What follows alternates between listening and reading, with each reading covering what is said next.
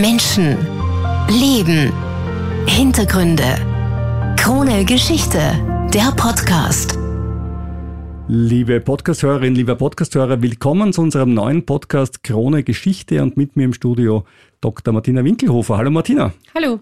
Wir sprechen heute über Sisi und das ist kein Zufall, weil zum einen ist Sisi das bestverkaufte Krone Geschichte-Magazin aller Zeiten in drei Auflagen vergriffen. Die gute Nachricht ist, die vierte kommt jetzt gerade raus. Und zweitens, Sisi boomt ja nicht nur bei der Krone, sondern überall. Es gibt eine Netflix-Serie über Sisi, die gerade gedreht wird. Die zweite und dritte Staffel der RTL-Serie wird eben gedreht. In Cannes wurde der österreichische Film Corsage über Sisi in der Lebensmitte vorgestellt. Eine schwarze Komödie mit einer genderfluiden Kaiserin kommt dann im Herbst in die Kinos. Und in den USA arbeiten gerade die Drehbuchautoren von The Crown an der Serie The Empress. Also wieder Sisi. Wie gibt's das? Was hat die Sisi und warum begeistert sie uns so? Die Lebensgeschichte von ihr ist einfach zeitlos. Das heißt, sie hat innerhalb ihres Lebens so viele Themen abgedeckt, über die wir heute Bescheid wissen, die jede Generation aufs Neue entdecken kann. Sisi ist wahrlich ein Mythos, bei uns heute ein bisschen im Reality-Check. Wir schauen ein bisschen, was steckt hinter dem Mythos. Aber wenn wir vom Mythos sprechen, seit wann gibt's denn diesen Sisi-Mythos? Dieser Sissi-Mythos beginnt relativ schnell nach dem Ende des Ersten Weltkriegs, ähm, durch den Zäsurwechsel, Österreich wird Republik und plötzlich setzt diese Nostalgie ein. Das muss man natürlich vor dem Hintergrund der Zeit auch verstehen. Das war eine sehr schwierige Zeit. Systemwechsel, auch wenn sie zum Guten hin sind, sind immer schwierig. Dazu gab es Massenarbeitslosigkeit, es gab Hunger zum Teil. Und plötzlich beginnt man sich äh, an die Vergangenheit zu erinnern, allerdings mit so einem nostalgischen Touch. Und da wird natürlich eine Person wie Kaiserin Elisabeth, die unpolitisch war, ähm, die recht harmlos ist, an der man sich auch nicht abarbeiten muss, plötzlich interessant.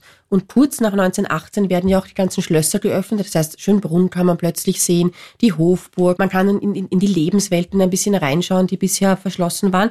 Und da beginnt so dieses erste Interesse an dieser, dieser Monarchin, die zu Lebzeiten gar nicht so präsent war bei ihren Zeitgenossen. Aber nach der nächsten großen Zäsur in Österreich, nämlich nach dem Zweiten Weltkrieg, geht's ja erneut los mit der Sisi-Nostalgie.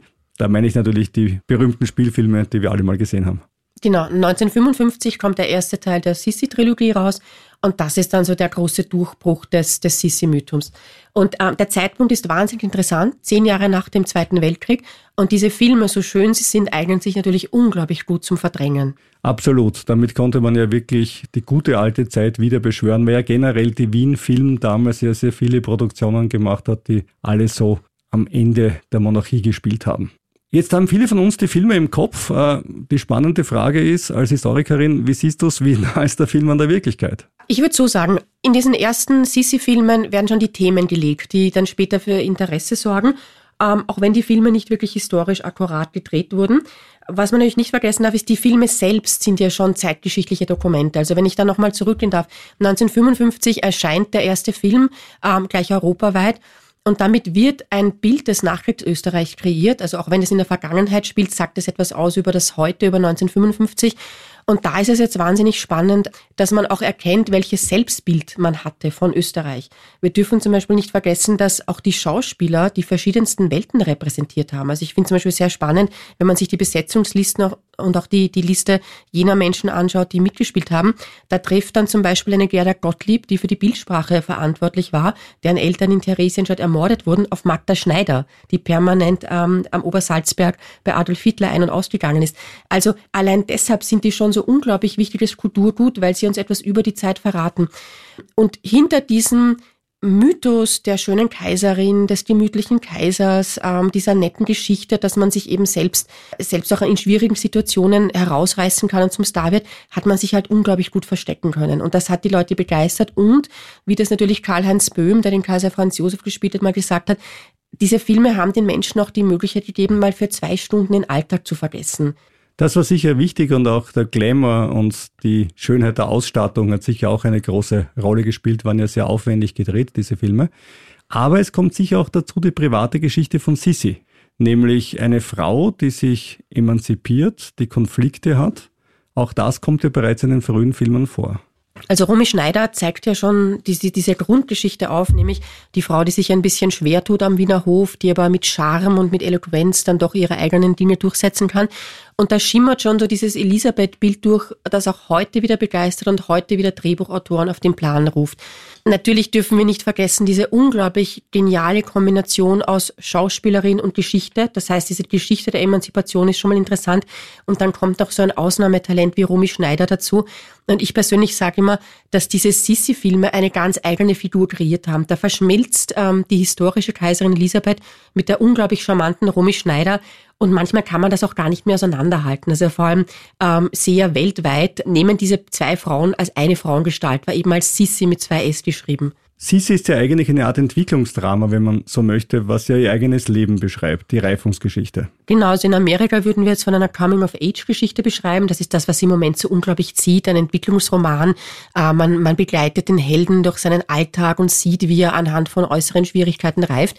Und das ist das Spannende an der Geschichte der historischen Elisabeth weil man das an ihrem Leben nachvollziehen kann und sie vor allem keine politische Person war, kann jede Generation diese Sissi-Geschichte aufs Neue entdecken und in ihre Zeit ähm, mit einplanen. Und, und, und das ist auch der Schlüssel, warum diese Persönlichkeit, die schon hundertmal verfilmt wurde und zu der es unglaublich viele Dokumentationen gibt, immer noch zieht, warum es auch immer noch Produzenten gibt, die der Meinung sind, ja, die Geschichte begeistert immer noch.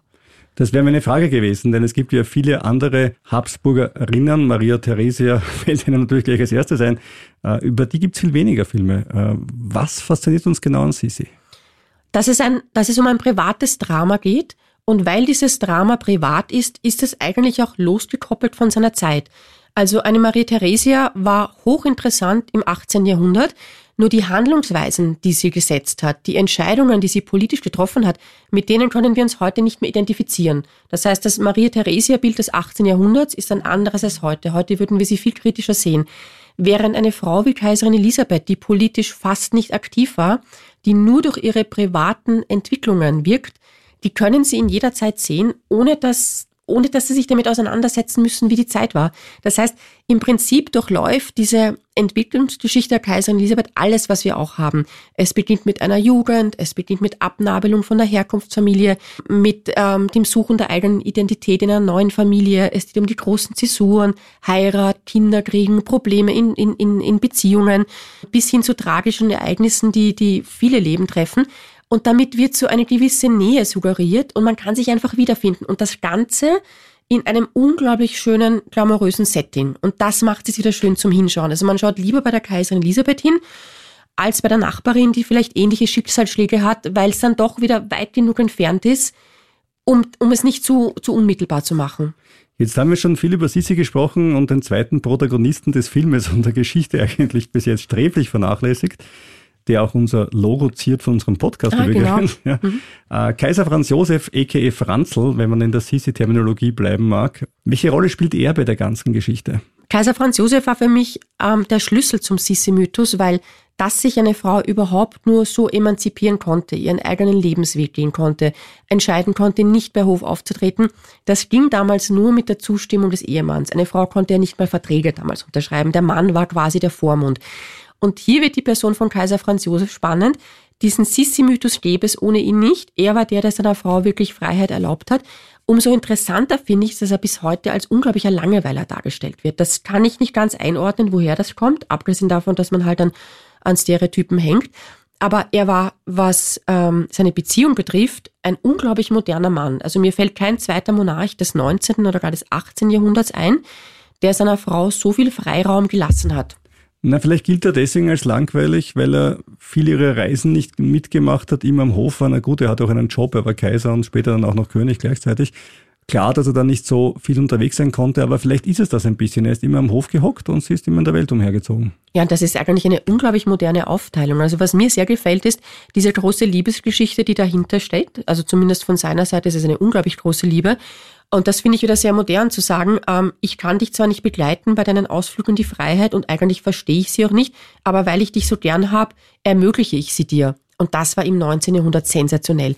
Und interessanterweise finden wir auch so ganz verdächtige Erklärungen oder Zuschreibungen von Zeitgenossen zu Kaiser Franz Josef, der Kaiser durfte ja per se nicht kritisiert werden, der war so eine Respektsperson und er wurde interessanterweise auch nicht in Tagebüchern kritisiert. Aber es, man findet halt so verdächtige Hinweise wie, man hat immer geschrieben, der geplagte Kaiser, der arme Kaiser mit dieser Frau an seiner Seite. Also da sieht man schon, wie das Zeitgenossen wahrgenommen haben. Und ich vergleiche den Kaiser sehr gerne mit den ersten Vätern, die in Karenz gingen. Da war auch so ein bisschen ein, ein, ein, ein, ein Unverständnis und auch ein bisschen Bedauern. Softie. Ja, ja, so ja, das ne? passt eigentlich, ja. Also, das sind schon sehr verdächtige Aussagen, die aber auch zeigen, dass er ein bisschen das Männermodell gebrochen hat. War er deswegen so offen und liberal in seiner Beziehung, weil es für ihn bequem war oder war es für ihn die große Liebesgeschichte? Also für mich war das die große Liebesgeschichte, weil es war ja nicht einfach für ihn. Es ist ja nicht einfach, eine Frau zu haben und dann sehr oft alleine aufzutreten bei öffentlichen Auftritten. Äh, dann wird er schon mitbekommen haben, was man so geredet hat. Sie war sicher auch nicht die leichteste Person, also da muss eine unglaubliche Liebe und eine Engelsgeduld auch dahinter gesteckt sein. Dann beginnen wir mal am Beginn dieser Liebesgeschichte, nämlich in Bad Ischl mit der Verlobung. So eine Verlobung ist ja nicht irgendwie spontan passiert, dass man gerade zufällig jemanden trifft. Diese Dinge waren ja arrangiert und denkt man sich ja, wenn so eine Verlobung und damit die Eheschließung arrangiert ist, dann wird ja keine Liebe dahinter stecken. Aber hier ist es anders anscheinend. Das Spannende an der Sissi-Geschichte ist, dass sie eigentlich gleich mit einem großen Kabum beginnt. Weil, wie du richtig gesagt hast, eine Heirat in kaiserlichen Verhältnissen, das waren immer, das war immer die Anbahnung einer Allianz zwischen zwei Häusern. Und in dem Fall war es zwischen dem Haus Wittelsbach aus Bayern und den Habsburgern. Und das wurde natürlich monatelang vorbereitet und das kann man sich so vorstellen, dass zuerst einmal die Heiratskandidatinnen aussortiert wurden, wer kam denn in Frage. Dann hat man diese Kandidatinnen eingeladen, eben im, im Rahmen dieser berühmten Reise nach Bad Ischl von Kaiserin Elisabeth und ihrer Schwester.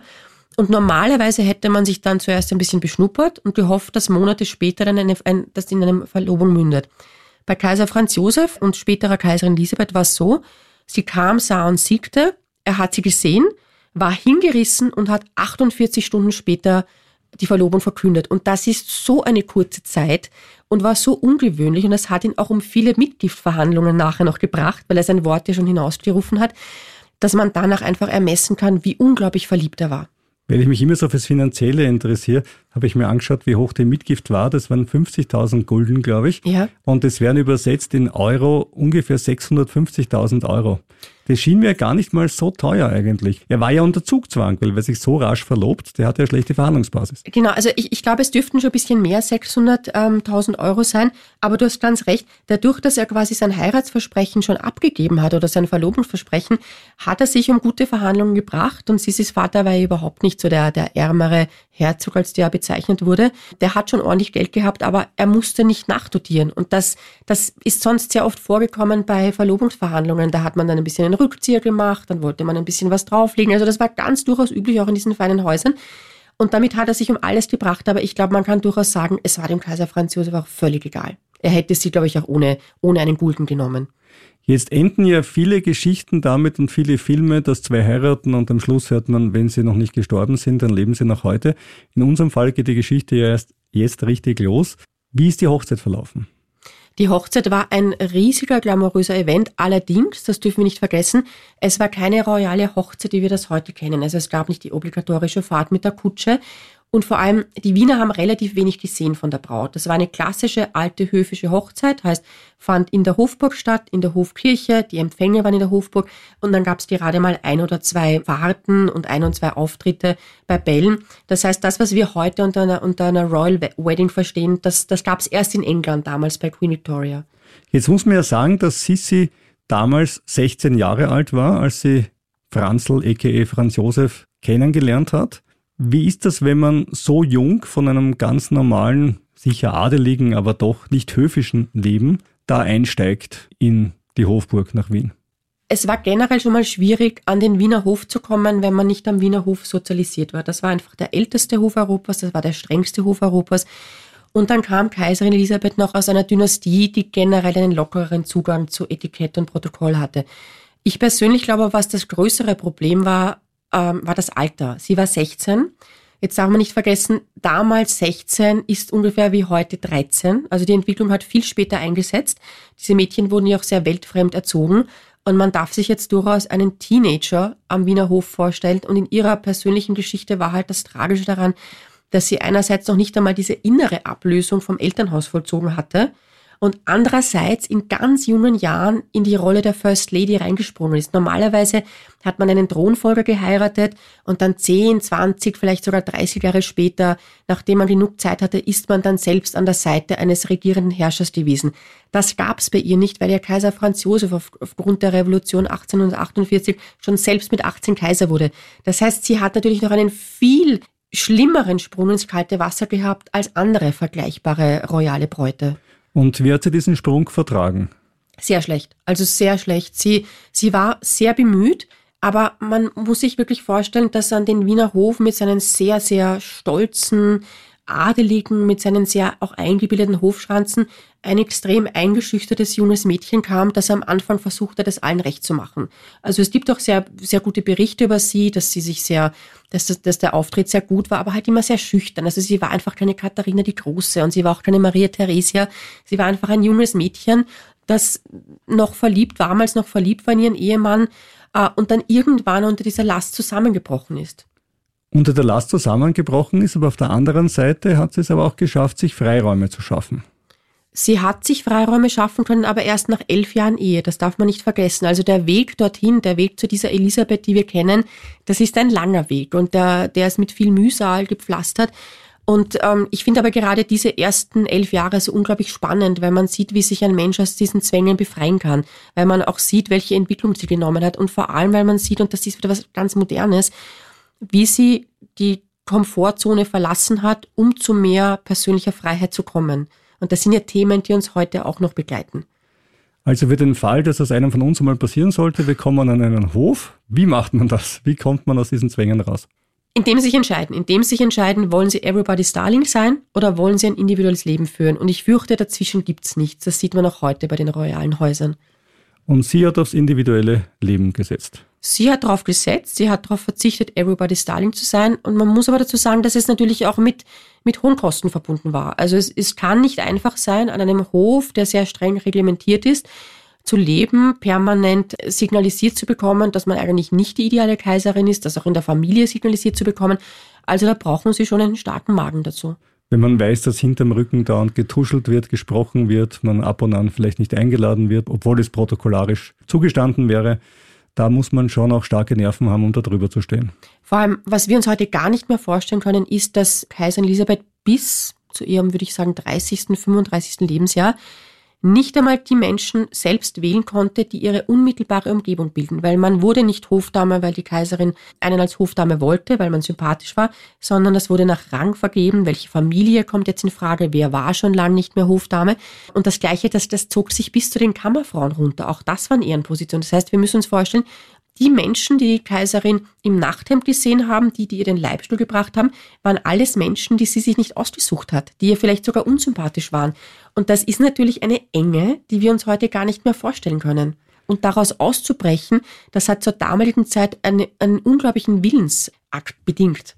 Und das macht sie auch, und zwar ganz massiv, nämlich im Jahr 1865. Da sind sie eben, wie du gesagt hast, elf Jahre lang mhm. bereits verheiratet.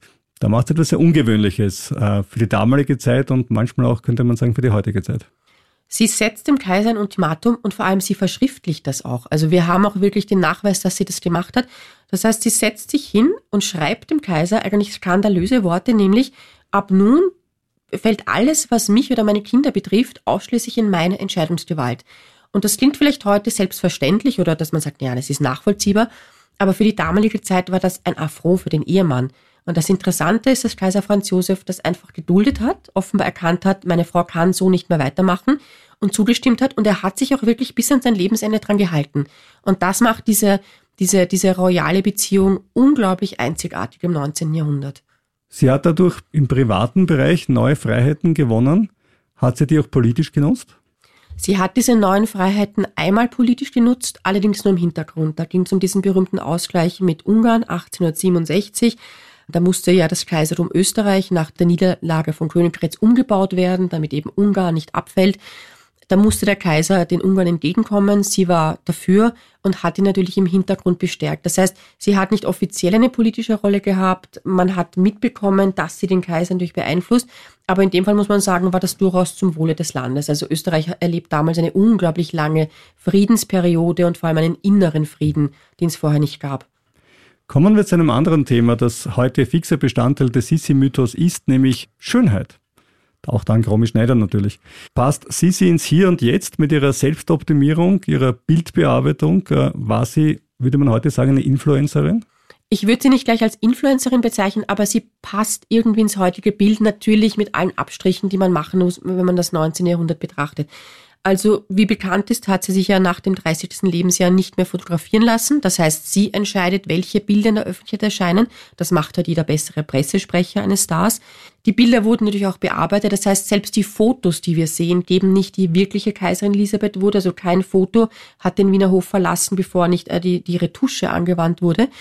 Und vor allem, sie war Herrin über die Art und Weise, wie in der Bildsprache über sie berichtet wurde. Und das finde ich alles schon sehr modern. Und da war sie sicher herausragend zur damaligen Zeit. Da steckt natürlich auch eine gewisse Eitelkeit dahinter.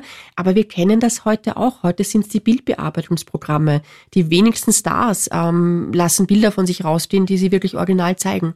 Aber sie hat nicht nur an den Bildern gearbeitet, sondern auch an ihrem eigenen Körper. Sie hatte Turngeräte in der Hofburg, gerne Dauermärsche gemacht, war eine brillante Reiterin. Das heißt, auch da, eine Frau, die so sportlich ist, war ja damals auch nicht die Regel.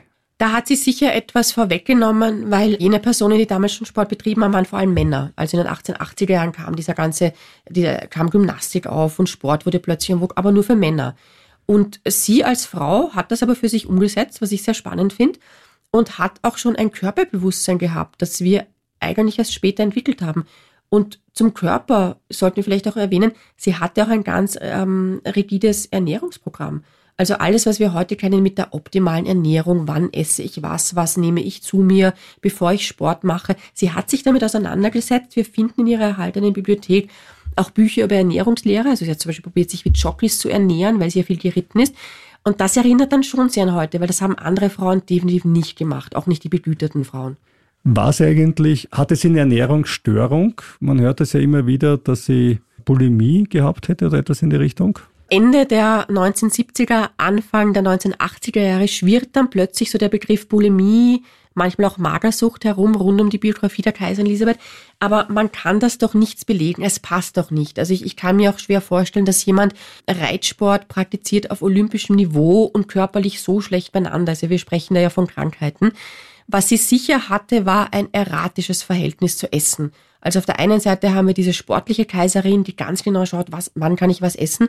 Und auf der anderen Seite haben wir die Kaiserin, die extrem gern beim Demel bestellt. Also sie ist ja auch entzückend. Es sind ja auch ganz viele Rechnungen erhalten, wo dann draufsteht, was sie wieder alles bestellt hat, von Gugelhupf bis Eiszutaten, feine, feine Leckereien. Und ich finde ich persönlich finde es halt sehr entzückend, dass die letzte Rechnung, die eingegangen ist, 1898 beim Wiener Hof, die Abrechnung von der Konditorei Rumpelmeier in Frankreich war, wo sie nämlich sehr viele Sachen bestellt hat. Das heißt, das finde ich irgendwie auch so einen süßen Abschluss eines Lebens, zu sagen, nach dieser Tragödie, kommt einmal noch eine Rechnung für Süßes beim Wiener Hof an. Vielleicht liegt ja das Gerücht rund um ihre Magersucht oder ihre Bulimie daran, dass sie ihre Fotos vielleicht zu stark auf Wespenteile ändern hat lassen, weil ihre Figur schaut ja teilweise extrem schlank aus. Ja, sie war eine sehr schlanke Person. Sie hat sich sehr schnüren lassen und sie wollte damit sicher auch ein bisschen Kontrolle bewahren. Also wir dürfen nicht vergessen, dass ein Korsett ja nicht nur schlank macht, ein Korsett gab ihr auch Haltung. Also das ist etwas, auf das sie sehr Wert gelegt hat. Aber sie hat natürlich zu den extrem dünnen Frauen der damaligen Zeit gehört. Wofür sie auch berühmt ist, ist das Reisen, das zur damaligen Zeit ja gerade aufgekommen ist im großen Stil. Der Orient Express fährt das erste Mal. Es ist die Zeit, wo die ersten Schiffe für normale Passagiere unterwegs sind, wo man nicht mehr reist, weil man reisen muss, sondern weil man reist, wenn man reisen kann, zur Belustigung sozusagen oder um seinen Horizont zu erweitern und neue Dinge kennenzulernen. Natürlich nicht Mann, sondern wenn man es sich leisten kann. Das ist sowieso klar. Und Frau eben auch in dem Fall. Sie ist nach Großbritannien zum Reiten nach Nordafrika. Sie baut sich ein Schloss auf Corfu. Sie hat einen eigenen Reisezug, eine Yacht. Ist sie eigentlich auch da eine Vorreiterin gewesen? Sie war definitiv eine Vorreiterin, wobei ich hier ähm, ein paar Abstriche machen würde. Es gehört ja so zum Sissi-Mythos dazu, dass sie immer auf der Flucht war. Aber ich würde das nicht so bezeichnen. Ich glaube einfach, dass sie eine Person war, die zu den ganz wenigen gezählt hat, die sich diese Art des Reisens überhaupt leisten konnten. Weil so ab den 1860er Jahren, zu dem Zeitpunkt, wo das ähm, Eisenbahnnetz wirklich in ganz Europa schon sehr, sehr gut ausgebaut ist, wird es interessant zu reisen. Dann zu, dazu entstehen jetzt natürlich auch die ganzen Hotels an den Luxusorten, an der, die wir heute noch kennen. Nur man brauchte das nötige Kapital, um auch wirklich so reisen zu können. Und das hatte sie und das hat sie einfach ausgenutzt. Das heißt, ich glaube, da sind weniger die Fluchten immer im Hintergrund, sondern das war einfach unglaublich schön. Dazu kommt noch, dass sie im 19. Jahrhundert in jedem Hotel, wo sie abgestiegen ist, mehr Komfort vorgefunden hat als in der Wiener Hofburg, also in den neuesten sanitären Anlagen, Essen, das auch wirklich warm auf den Tisch kommt und nicht durch den Transport über die langen Gänge der Hofburg dann immer kalt am Tisch landet. Und sie konnte es sich einfach leisten. Also es muss herrlich gewesen sein, dieser Enge zu entfliehen, mit dem Salonwagen an die Côte d'Azur zu fahren, nach Genf zu fahren, ähm, nach England zu reisen. Das, das ist für die damalige Zeit der ultimative Luxus und da hat sie sich reingestürzt. Es sei ihr ja auch gegönnt, aber man muss verweisen darauf, irgendwer muss das ja auch bezahlen am Ende des Tages. Das Volk am Ende des Tages, nehme ich mal an im weitesten Sinn. Teils, teils. Also ähm, einerseits war es natürlich Steuergeld, das für die Hofhaltung verwendet wurde und für die Apanage der kaiserlichen Familie. Da spricht man so von einem Prozent des Staatsbudgets. Das ist schon ziemlich hoch. Aber zusätzlich gab es auch noch ein Privatvermögen und viele dieser Reisen wurden aus dem Privatvermögen bezahlt. Privatvermögen muss man sich vorstellen, das Geld, das ja oft über eine gute Mitgift reinkommt, das gut angelegt wird und das sich im Laufe der Zeit vermehrt. Allerdings vermischt sich das ein bisschen. Also man kann, wenn man sich heute die Rechenbücher ansieht, man kann das gar nicht mehr so auseinanderhalten. Aber wenn jemand ähm, auf dem Gebiet der Habsburger Monarchie so reisen konnte wie die Rockefellers oder die, die Vanderbilts in den USA, die damals so die reichsten Menschen der Welt waren, dann war das Kaiserin Elisabeth.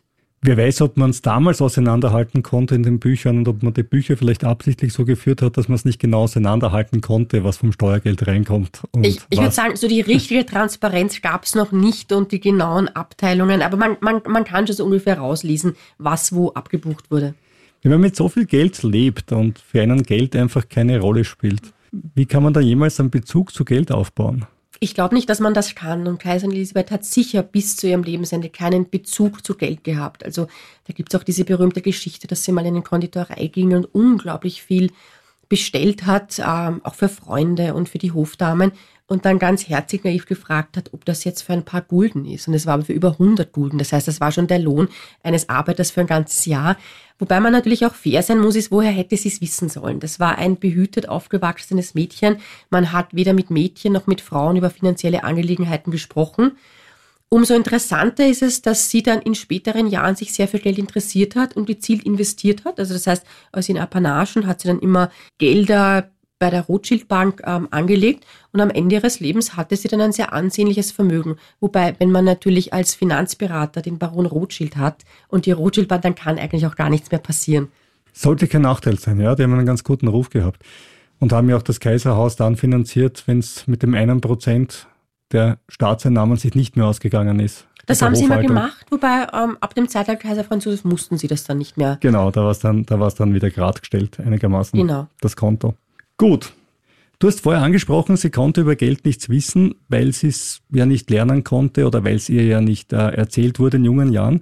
Umso beachtlicher ist, sie hat ja viel gelernt. Sie hat zum Beispiel Neugriechisch gelernt, was jetzt ja nicht eine Sprache ist, die man äh, zum Spaß so nebenbei ein bisschen lernt. Die ist ja schwierig, ich hatte Altgriechisch in der Schule, ich mhm. weiß, wovon ich spreche. Und hat sogar Shakespeare ins Neugriechische übersetzt erstmalig. Also da hat sie ja schon einiges reingesteckt. Also muss eine sehr intelligente Person gewesen sein. Definitiv, definitiv. Also sie hatte sicher einen geschulten Verstand und sie hatte sicher einen sehr reflektierten Zugang zu den Dingen. Ich persönlich finde es sehr berührend zu sehen, dass ihre Brüder ähm, während ihrer Ausbildung zu Hause bereits Latein und Altgriechisch lernen durften. Sie als Mädchen allerdings nicht. Das heißt, sie holt dann später was nach im späteren Leben. Das finde ich persönlich sehr, sehr, sehr nett, das zu sehen. Und damit ist sie eigentlich auch relativ allein, also in, in ihrer Welt, in ihrem Rang. Es gibt zwar hin und wieder Frauen, die, die dann auch diese, diese zusätzliche Bildung in Anspruch genommen haben, aber sie macht das eigentlich ganz, ganz ordentlich, lernt Altgriechisch, Neugriechisch, wie du es erwähnt hast, übersetzt, sprach auch sehr gut Englisch, das heißt, sie hat auch Englischübersetzungen vorgenommen und das heißt dann schon, dass sich ein Mensch wie Sie auseinandersetzt mit Sprachen, mit Literatur, mit den neuesten Entdeckungen. Also wie du vorher erwähnt hast, sie, sie hat ihren Horizont erweitert. Schliemann bedient seine Ausgrabungen, ähm, sie fährt hin, sie interessiert sich dafür. Sie hat eine riesige Bibliothek hinterlassen, wo man auch wirklich sieht, dass sie diese Bücher auch gelesen hat. Sie macht Anmerkungen und vor allem, sie gibt diese Bildung dann zumindest ein jüngstes Kind weiter. Das heißt, sie möchte nicht, dass das gleiche Schicksal dann nochmal passiert, dass man sich in späteren Jahren erst mühsam dieses Wissen aneignen muss. Jetzt haben wir viel über die strahlenden, schönen Seiten von Elisabeth gesprochen. Eine schöne Frau, eine kluge Frau, eine interessierte Frau, die noch dazu extrem viel Geld hat. Also das klingt ja wirklich schon so, dass man fast eine Überzuckerung bekommt vor Freude. Es gibt aber auch die Kehrseite der Medaille ein bisschen. Die andere Elisabeth, die, die dunkle, wenn man so möchte, die in ihren Gedichten ordentlich über die kaiserliche Familie hergezogen ist, über andere Royals und auch über die gesamte Hofgesellschaft. Und diese Gedichte, die waren so brisant, dass sie erst 50 Jahre nach ihrem Tod veröffentlicht wurden. Was hat es damit auf sich? Ich würde sagen, dass diese Gedichte vor allem ein Ventil waren für eine Frau der damaligen Zeit. Die meisten Frauen haben Tagebuch geschrieben, da hatten sie so eine erste Ventilwirkung. Und die Kaiserin ist weitergegangen und wollte, dass ihre Meinung zu manchen Dingen später publiziert wird. Wobei man jetzt natürlich eins nicht vergessen darf. Sie verwendet manchmal sehr harte Aussagen. Also sie bezeichnet ihre, ihre Tochter, weil ich das jetzt im Kopf habe, als rackerdüre Sau. Sie, sie ähm, spricht von Dummköpfen. Sie spricht von ihrer Schwiegertochter als, als, als hässliches Trampeltier. Ich glaube, man muss ein bisschen zur Ehrenrettung einfließen lassen, dass sie damit natürlich diesen von ihr so verehrten Poeten Heinrich Heine kopiert hat. Und das war im 19. Jahrhundert so das höchste Zeichen von Respekt, wenn man im Stil ähm, des geliebten Poeten schreibt. Heinrich Heine war bekannt für seinen Sarkasmus und für seine Ironie. Das heißt, sie ist da mitgegangen. Sie hatte natürlich eine eigene Meinung, vor allem über die angeheiratete Familie. Aber nichtsdestotrotz stelle ich mir das eigentlich sehr gesund vor, dieses Ventil zu haben. Das heißt, sie konnte damit ja dann leichter leben. Das Ventil hat sie auch gebraucht. Es kommt jetzt eine Phase, Meierling das war ja eine der schlimmsten Phasen ihres Lebens. Meierling war der absolute Tiefpunkt und äh, also man weiß ja gar nicht, wie man das formulieren soll, aber es ist ja schon schlimm genug, ein Kind zu verlieren. Und jetzt muss man sich vorstellen, im 19. Jahrhundert, was es heißt, sein Kind durch Selbstmord zu verlieren. Vielleicht erzähl mal kurz, was im Meierling passiert ist. 1889 beginnt das Jahr ganz furchtbar für die Kaiserin. Es wird nämlich ähm, Ende Jänner ihr Sohn tot aufgefunden, neben einer 17-Jährigen, der Baroness Mary Wetscherer. Und das ist so eine Zäsur in ihrem Leben. Also nicht nur, weil ihr Sohn, ihr einziger Sohn, Selbstmord verübt hat, sondern weil im 19. Jahrhundert noch unglaublich viel Scham dazukommt. Also heute haben wir einen ganz anderen Zugang zu Selbstmord. Wir sehen den Menschen dahinter. Wir sehen den Menschen, der mit seinem Leben nicht zurechtkam. Damals kamen unglaublich viel Werturteile rein. Und dann kommt natürlich noch die große Scham dazu, dass sich der Sohn des letzten katholischen Herrschers Europas durch eigene Hand das Leben nimmt. Das heißt, da, da prallt sowohl Kaiser Franz Josef als auch Kaiser Elisabeth eine Ablehnung entgegen und auch eine, wie soll ich das sagen, eine. Es zieht ihnen den Boden unter den Füßen weg es zieht ihnen in mehrfacher Hinsicht den Boden unter den Füßen. Also nicht nur, dass sie ihr Kind verloren haben, sie haben offenbar als Eltern auch komplett versagt und sie haben auch in den Augen der Kirche versagt. Und mit dieser Schuld und vor allem mit dieser Scham muss man mal leben. Und das hat die Kaiserin ja auch einmal deutlich formuliert, dass sie am liebsten vor Scham sterben möchte. Und damit muss man umgehen und da fällt sie dann auch wirklich in dieses ganz tiefe Loch, was natürlich auch verständlich ist. Es kommt dazu, dass mit dem Tod des einzigen Sohnes auch die direkte Linie abreißt. Das ist für einen Kaiser zum Beispiel ein Riesenproblem, dass man sagt, es bleibt nichts von einem. Also es, es steht dann in eine, in eine Nebenlinie und das sind so diese dunkelsten Stunden in ihrem Leben. Konnte sie sich aus diesem Loch wieder rausziehen? Sie konnte sich teilweise rausziehen, aber es hat Jahre gedauert. Also diese ersten zwei Jahre nach Meiling waren sowohl für die Mutter wie für den Vater eine Katastrophe. Aber selbst da blitzt so diese Liebe durch, die dieses alte Pärchen doch noch für sich hat. Weil wenn man sich die Korrespondenzen durchsieht, sieht man, wie sie sehr rührend versuchen, gegenseitig einander zu unterstützen. Also im Sinne von der Kaiser sagt, ach, fahr doch weg, fahr doch zu deiner Familie, fahr doch in den Süden. Die Kaiserin schreibt dafür, geh doch zur Jagd, lass dich ja nicht von der Jagd abhalten. Das heißt, sie probieren beide miteinander umzugehen, nicht zu zeigen, wie schwer der Verlust eigentlich ist. Und sie braucht sicher Jahre, um so ein bisschen drüber hinwegzukommen. Um als Person ein Mythos zu werden, hilft es auch, eines unnatürlichen Todes zu sterben. Das klingt jetzt hart, aber hat sich einfach historisch bewahrheitet. Bei ihr war es auch so, am Genfer See, der italienische Anarchist Luigi Lucchini, der sie mit einer Pfeile erstochen hat, mit einer ganz, ganz dünnen Pfeile. Wie ist es dazu gekommen? Also erst einmal hast du ganz recht, zu so einer großen Geschichte gehört, so sarkastisch es klingt, ein, ein sehr dramatisches Ende. Und ich glaube nicht, wenn Kaiserin Elisabeth mit 86 Jahren eingeschlafen wäre, dass wir jetzt hier sitzen würden und auch über sie sprechen würden. Und dieser Tod ist auch noch so ein Schockerlebnis Ende des 19. Jahrhunderts, weil es, wenn man sich vorstellen muss, dass die Kaiserin, also die, die, die Ehefrau eines regierenden Monarchen, des, eines regierenden Monarchen eines Großreiches, auf diese Art und Weise noch dazu in einer Republik ums Leben kommt, das war für die Leute damals fast nicht, nicht, nicht vorstellbar. Wie ist es dazu gekommen? Hat der auf sie gelauert am Genfersee oder wurde gewusst, dass die dort ist?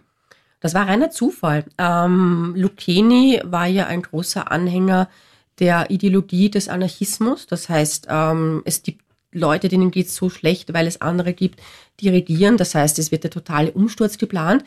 Und er hat sich in Genf aufgehalten, weil er eigentlich ein anderes äh, Mitglied einer europäischen Dynastie ermorden wollte. Hat dann aber das Pech gehabt, dass derjenige nicht angekommen ist. Und dann hat er zufällig in der Zeitung gelesen, dass Kaiserin Elisabeth von Österreich in Genf Residenz genommen hat. Ähm, Jackpot, kann man sagen aus seiner Sicht. Ja, was besonders tragisch war, es hätte eigentlich nicht in der Zeitung stehen sollen, weil sie ist ja inkognito gereist. Und eine Inkognito-Reise bedeutet, dass man unter einem anderen Namen fährt, dass man zwar weiß, dass die Monarchin im Land ist, aber das zeremoniell komplett heruntergefahren wird, beziehungsweise aufgehoben wird. Und vor allem, das ist das Wichtige, es wird nicht angekündigt in Zeitungen. Und offenbar konnten sich einige, einige Reporter oder vielleicht auch Mitarbeiter des Hotels nicht verkneifen, diese tolle Meldung, weil das ist nämlich eine unglaubliche Werbung, ähm, in die Zeitungen zu setzen. Und damit hat er gewusst, dass sie in Genf ist, hat sie aufgelauert, wusste, wo sie wohnt, hat sie beobachtet und hat sie dann eines Tages, als sie auf dem Weg ähm, zu einem Schiff war, mit der Pfeile ermordet. Das heißt, es ist so ein Zusammenspiel von verschiedensten Kleinigkeiten, von, von Zufällen, dass es eigentlich fast schon schicksalshaft zu nennen ist. Ihr selber ist dieser Pfeilenstich am Anfang ja gar nicht so stark aufgefallen. Ja, sie ist quasi langsam innerlich verblutet. Sie konnte nach diesem Stich, also es muss sich vorstellen, er ist auf sie zugerannt, hat ihr die Pfeile ins Herz gerammt. Sie ist umgefallen, natürlich auch aufgrund der Wucht. Und sie, sie konnte dann noch zehn Minuten leben. Das heißt, sie ist aufgestanden, sie ging noch an Bord und hat halt dann dort das Bewusstsein verloren. Bemerkenswert für die damalige Zeit war, dass sie obduziert wurde. Denn Obduktionen von kaiserlichen Hoheiten gab es ja normalerweise nicht. Das ist absolut außergewöhnlich. Ähm, das sagt auch sehr viel über Kaiser Franz Josef aus. Es kam ja die Anfrage, ob man eine Obduktion vornehmen darf. Das war ganz fürchterlich für ihn. Aber er war so korrekt, auch in, seiner, auch in seinen Beziehungen zu den Nachbarstaaten, dass er gesagt hat, man solle so verfahren, wie es die Schweizer Gesetze vorsehen. Und das bedeutet schon sehr, sehr viel, weil das ist ein sehr unangenehmer Gedanke, zu wissen, dass die Ehefrau in einem anderen Land einer genaueren Untersuchung unterzogen wird. Und was ich ganz spannend finde, ist, es wurden sogar Aufnahmen gemacht von der obduzierten Kaiserin. Allerdings hat der Hof durchsetzen können, dass diese Aufnahmen innerhalb von zwei Stunden wieder vernichtet werden. Also man hat sogar zugestimmt, dass es so, dass so etwas passieren darf um eben nicht einzugreifen und um die Ermittlungen nicht zu behindern. Und das ist ganz außergewöhnlich. Das kann ich mir bei anderen Monarchen eigentlich gar nicht vorstellen. Wie wurde Ihr Tod damals in Österreich aufgenommen? Von Kaiser Franz Josef, aber auch von der Öffentlichkeit? Sehr nüchtern. Also es war in erster Linie sehr viel Mitgefühl für den Kaiser da. Sie persönlich war als Person ja schon sehr weit weg von ihren Zeitgenossen. Sie hat lange keine öffentlichen Auftritte mehr gehabt. Sie war eigentlich auch nicht mehr Thema in den Zeitungen, weil sie eben nicht auftrat. Man hat den Kaiser bedauert, der wirklich einen Schicksalsschlag, einen weiteren Schicksalsschlag nach Meiling erlebt hat. Ähm, über sie selbst wusste man damals sehr, sehr wenig. Der letzte große Abschluss, das letzte Mal, wo die Menschen auch so wirklich gemerkt haben, sie war halt doch Kaiserin, war dann dieses unglaublich pompöse Begräbnis, dieses berühmte Begräbnis erster Klasse in Wien. Wie kann man sich sowas vorstellen? Ein Riesenauflauf, der große Trauerwagen wurde, wurde herausgeholt aus dem Depot und eine riesige Prozession im ersten Bezirk, wo alle Hofwürdenträger waren, ein Leichenwagen, der von acht Rappen gezogen wird. Das war schon, vor allem für die Wiener, das war natürlich was. Das war so eine wirklich schöne Leiche, wie man so sagt. Das ist ein Wiener Ausdruck. Das klingt härter, als es gemeint ist. Für alle unsere Hörer in den Bundesländern, eine schöne Leiche. Bedeutet ein würdiges Begräbnis, das auch noch den Rang ähm, des Verstorbenen widerspiegeln. Das war bei ihr natürlich ein, ein, ein, ein Riesenbegräbnis. Wenn wir auf die gesamte Sisi-Story zurücksehen, welcher Teil ist der, den wir aus dieser Geschichte für uns mitnehmen können? Ich würde sagen, es ist einerseits diese Entwicklungsgeschichte, dieses sich befreien von Zwängen, die einem von außen auferlegt werden. Es ist sicher auch die Geschichte der Selbstoptimierung, dieses ich habe es auch in der Hand, wie ich leben möchte, wie ich mich sehen möchte sicher auch dieses im Moment sehr moderne Aussuchen, welche Rolle ich spielen will. Also ich, ich nehme nicht automatisch die Rolle an, die mir zugeschrieben wird, sondern ich darf das entscheiden. Und natürlich auch, und das finde ich persönlich sehr spannend, dieses zu sehen, dass alles, was uns passieren kann, Schicksalsschläge, schwierige Lebenssituationen, dass das einfach überall passiert, dass niemand davor gefeit ist, dass auch niemand ähm, sich diesen Entwicklungsschritten verweigern kann. Und das gilt, glaube ich, für jeden, egal ob er in einer goldenen Umgebung lebt oder in einer ganz normalen wie wir. Definitiv. Liebe Martina, vielen Dank, dass du bei Krone Hit heute zu Gast warst beim Krone Geschichte Podcast. Sehr gern, ich habe mich sehr gefreut. In zwei Wochen gibt es die nächste Folge mit einer Geschichte, die zumindest im Verhältnis zu Sisi deutlich unbekannter wird. Es geht um Hexenprozesse. Es geht um viele getötete Kinder. In zwei Wochen also die nächste Folge. Mein Name ist Rüdiger Landgraf. Mein Name ist Martina Winkelhofer. Bis dann, auf Wiederhören. Auf Wiederhören. Menschen, Leben, Hintergründe. Krone Geschichte, der Podcast.